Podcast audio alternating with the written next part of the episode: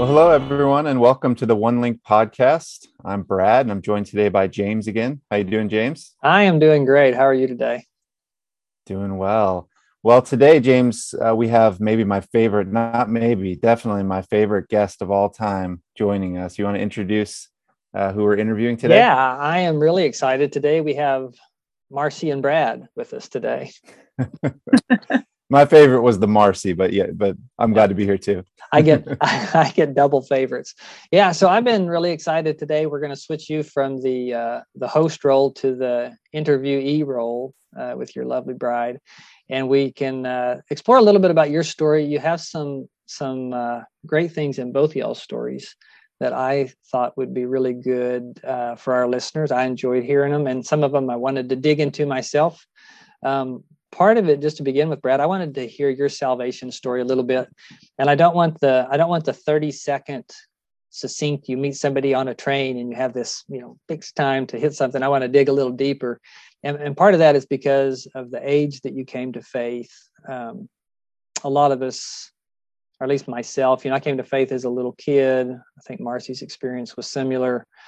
Um, but yours was not and, part of that fascination, I was reading a Nik Ripken book, and he was talking about uh, Hindus and Muslims, and he was saying, you know, like Muslims, they had this this pretty clear pattern for how they were coming to faith in the country he was in. You know, his dreams and visions, miraculously get a Bible, read through it four or five times, um, miraculously meet a Christian, become a become a believer. Where the Hindus, it was like somebody got healed, someone got healed, and uh, I believe I may not know anything, but somebody got healed.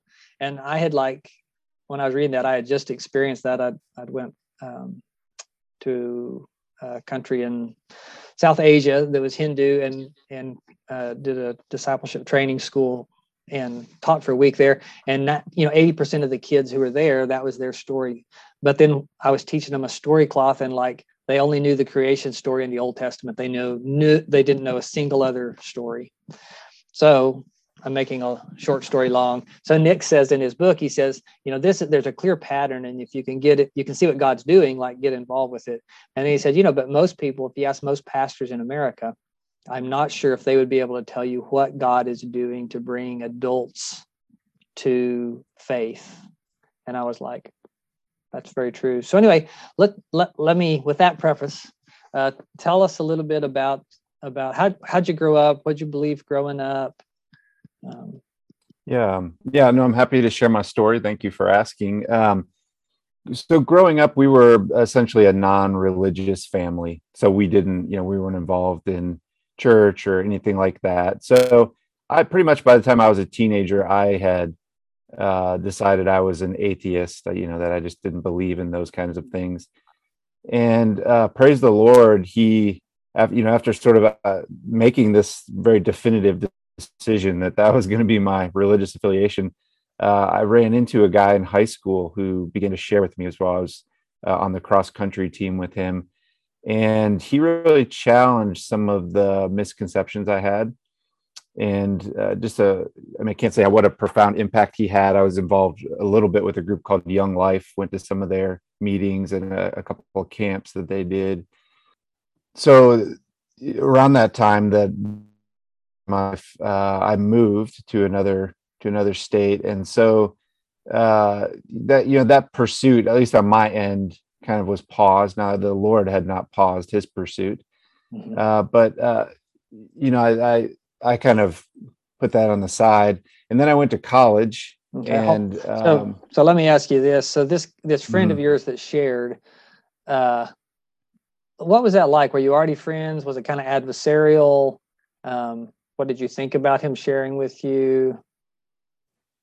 Um, he had there was a relationship there. We ran cross country together, so you know we were friends. He was an upperclassman. I was uh, a freshman at the time we met, and I mean, he just yes, he him the things he believed I didn't agree with, but he really loved me and was kind, and you know, just you could see the difference in his life, and so that that bought all the relational capital he needed with me. Mm-hmm. And so I was willing to talk to him. Now, you know, sometimes I would say, well, what about this? Well, what about science? You know, I was, I was trying to really push him and, and find the, the flaws, but he was very, very kind and patient. And so, Okay. um, Gotcha. yeah. So you so you went to went to college, still an Mhm. atheist.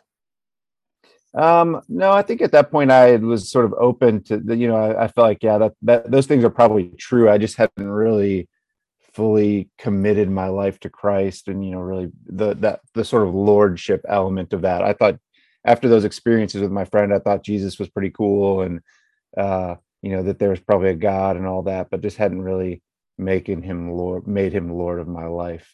Mhm. Um, and so one day I was coming out of the cafeteria at the school there, and there was a booth for a Christian group down at the bottom of the stairs. And uh, just, I, I think the Lord's prompting went up and started talking to them, and they invited me to a Bible study. And that really began uh, the process that by the second, that was my first semester. And it was by the second semester, uh, I, I really gave my life to Christ Mhm. and uh, received him in that way. What what made you decide if you can remember? Like what made you decide like okay, this is true. Like, you know, I I was raised all my life kind of believing something different. I think it was a combination of factors. One was just um, the the sort of apologetic side of it that was pretty significant for me, and just seeing that there is this isn't blind faith; that there actually is some substantial things Mm. uh, to our faith, and they're not uh, it's not foolishness or anything like that. Um, so that was a part of it. I read a number of books and just discussions. I think the other was just seeing the difference that Christ makes in people's lives. Mhm. I, I had seen several people who seemed they weren't just nominal Christians; they were really walking with the Lord, and it just seemed to make a difference in how they treated people, the peace that they had in their lives. That was really compelling to me, Mhm. uh, and I think just sensing the Lord's drawing me to Himself. It's kind of intangible to explain some of Mhm. it, but there's Yeah. several factors like that. Yeah. So then once you once you made that decision, you kind of came to came to that solid conclusion. Uh, what happened then? How'd your life begin to change? Uh, who start who started pouring into you? Were you poured into? Yeah, I mean, I was involved uh, with the campus ministry there, and there were several. Again, it was kind of the same deal. I was a freshman. There were several upperclassmen who began to connect with me. Uh, one's name was Tom. Uh, just several people like that. Kevin was my campus minister, and he had a, a tremendous impact as well. And so, um, I think just being involved in that community where other people were pursuing Christ. Uh, you know, I know we we all know this, but any sort of pursuing Jesus by yourself is is a recipe for disaster. And so I think before that, I, you know, I was kind of interested, but I was sort of doing everything on my own, and it really took being part of that community and, and that that spurring on that change really changed my trajectory. Mhm. What'd your What'd your family think about all this as you went through these changes? Uh, I mean, they were pretty. Just sort sort of our family philosophy was kind of live and let live. You know, they if this is what you want to do, they they weren't. You know, they didn't really have strong opinions, but um, I think they were a little bit worried I was getting involved in some cult or something at first. You know, just the, the amount of commitment and involvement it seemed more than what they would have seen as a you know a typical religious person going to church once a week. I seemed like I seemed like I was going above and beyond that, which seemed a little strange to them. Uh huh. Uh huh. So then, how did you get? How did you get? Uh, what was the next transition? So you were in you're in college a couple of years. What 1st Mhm. got you overseas? How did that come about? Well, I think a lot of it was that story that, that I just shared. I mean, I saw people who went out of their way. Right. Anytime we we want to spend time with non-believers and walk them through all these questions and you know disagreements and stuff like that, it, it just it, it's not uh, it's not easy. And so I saw people who could have been doing other things that would have been a lot you know more fun maybe than holding my hand through this you know arduous process but they went out of their way. They they took the time um, and reached out to someone who was far from God, who came you know, came from a background where I was not a Christian. And so I just, as I started hearing about unreached people groups and this, the whole idea of you know greater access to the gospel, that was really compelling to me. That I wanted to be someone who would do that very thing, would reach out to those who are far from God. And I went on a, short-term trip eh, when I was uh, this was after my sophomore year uh, to East Asia, and that was very eye opening. And so as I got closer to graduating, there was this opportunity to go overseas for two years, actually through our very organization here, um, and uh, in partnership with another organization. And uh, yeah, just I don't know that my motives were 100% pure, but I there was you know a, a desire to go reach people who didn't know Christ. Mm-hmm. Yeah. And what was what was your what was your did, did you do two years? Did you wind up doing three? Um, I did too. I, I met this uh, really cute girl at my orientation, and uh, so then after those two years, we kind of got together and did it did it as a couple. Okay. But uh, that's probably another story that you want to ask yeah. her about. Yeah. yeah, that is a story, uh, and I'll I'll back up to that in just a minute. What was your two year experience like? I know having talked to you a lot of times, you emphasize language a lot. Did you dive mm-hmm. into language then? Did that happen later? What kind of fruit and relationships yeah. did you see? I was a full-time language student uh, student at a campus, and I think that was maybe the best. Now that I don't know that I was strategic in that; it was just what the team asked me to do. But uh, one of the best decisions I ever made.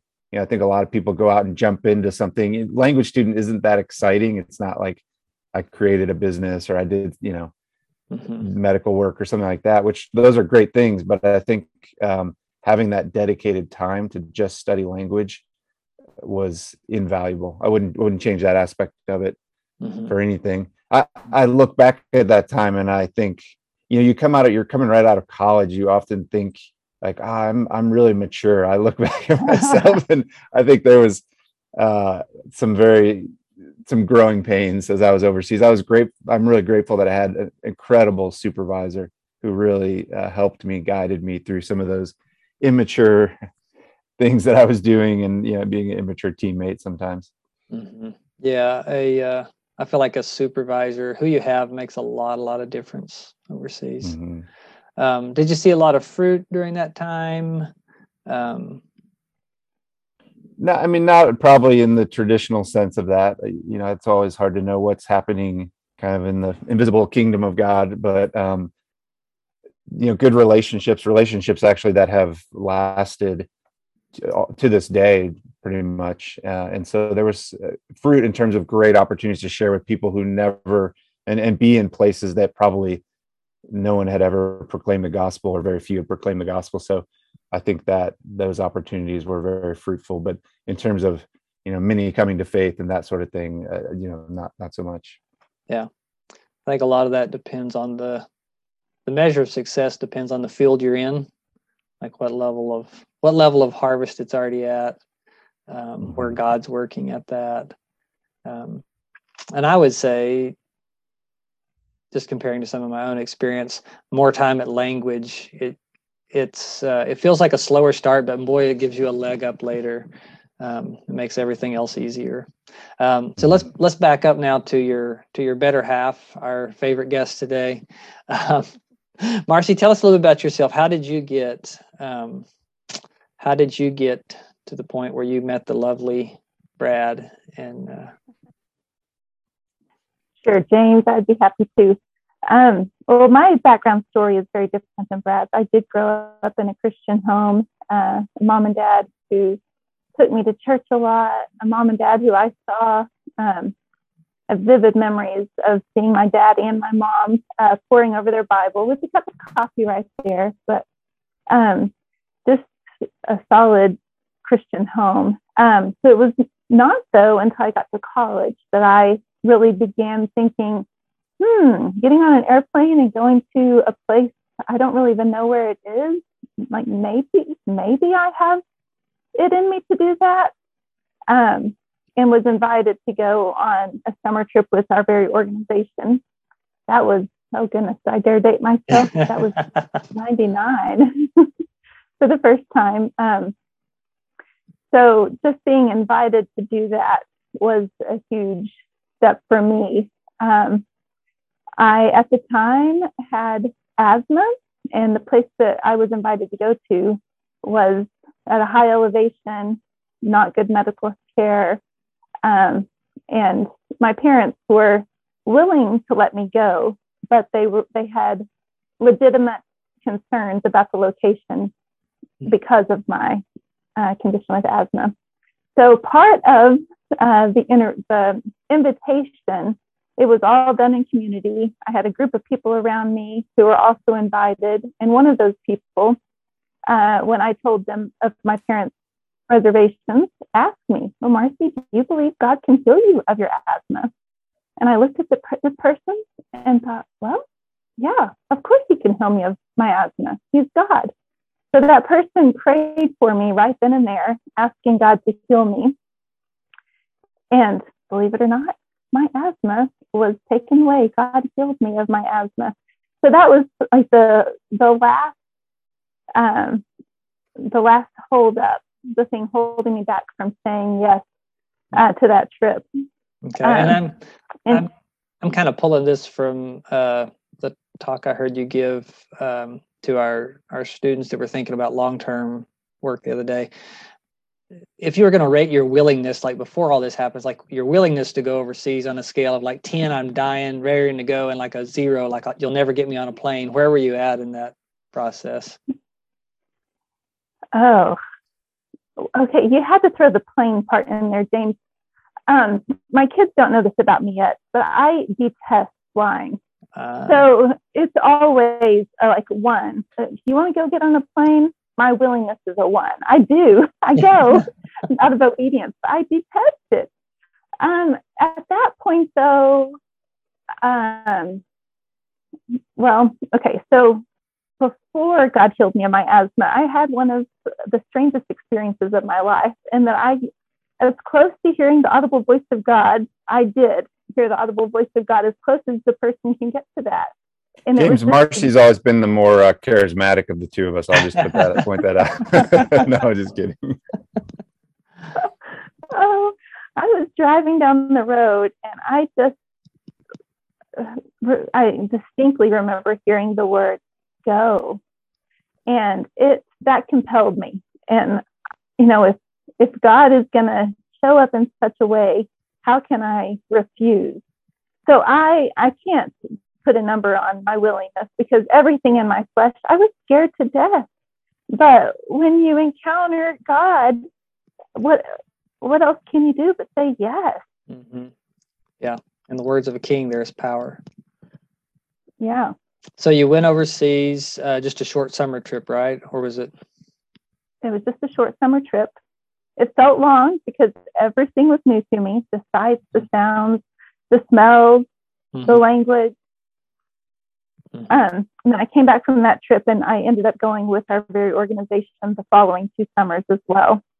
Okay. Um, and by that point, I guess you could say I got the bug and I had encountered people who, when I said the name of Jesus, there were multiple people who said, Oh, yeah, he's that big fat man in the red suit with the white beard, right?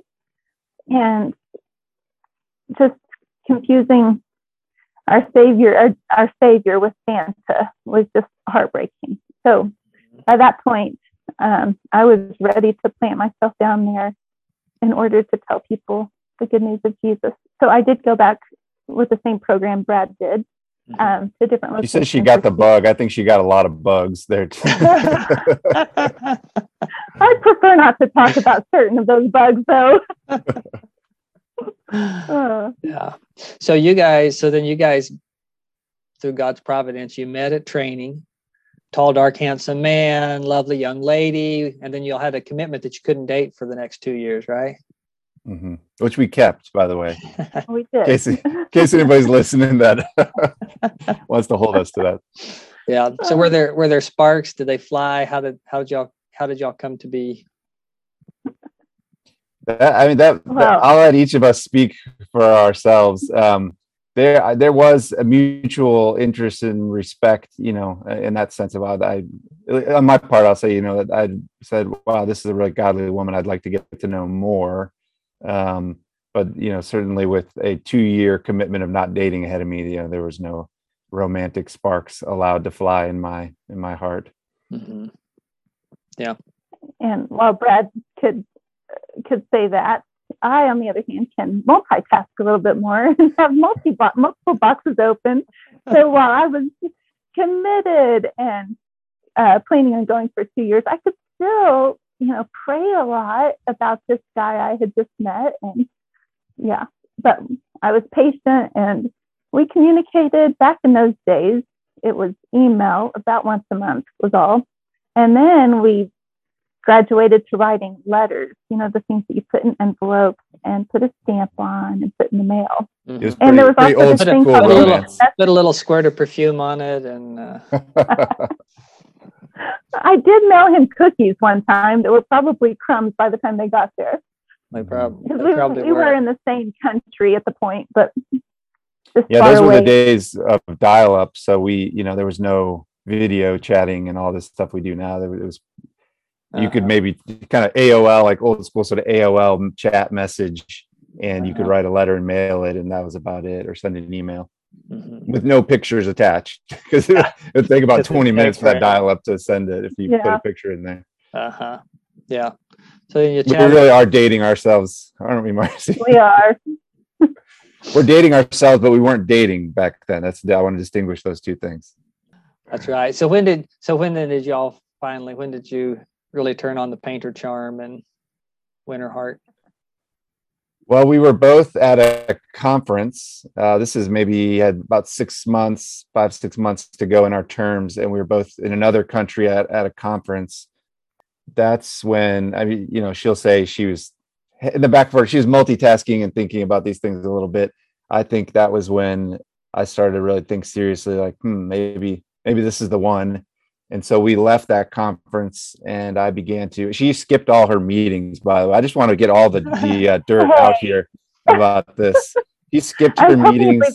She didn't, she didn't, she hung out the pool with me instead of going to some meetings. So we'll just send that up to the organizational leadership. But um, anyways, after after those fun moments hanging out, then we uh, yeah, I started praying and considering we kind of kept in touch. And it was probably a month or two later that we had this sort of awkward define the relationship kind of conversation.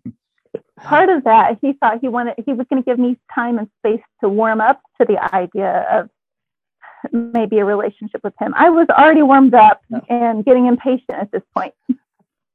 Yeah, I mean, which- I had skipped all the meetings for him, right? That should communicate something. yeah, and you sent him cookies. That should have been the the, the thing. But the- Well, okay, that came a little bit later. But oh, yeah. okay. So yeah, so he needed. I it. thought we were talking about mission stories here. We're getting a little Yeah, too much into exactly. romance, James. Well, Is this every- what you're interested in hearing yeah, about? every every single missionary needs to figure out how they're going to you know meet the one and uh, and go back to the field as a married couple so you guys you guys finally found a mutual interest you both left the field sparks fly run off and elope how'd you get from how'd you get from there Not to, quite. to back to back as a married couple um, back overseas So we, at the very end, uh, in fact, on her way out, she came and visited the location I was at, and we were we had that was when we were starting to have serious conversations.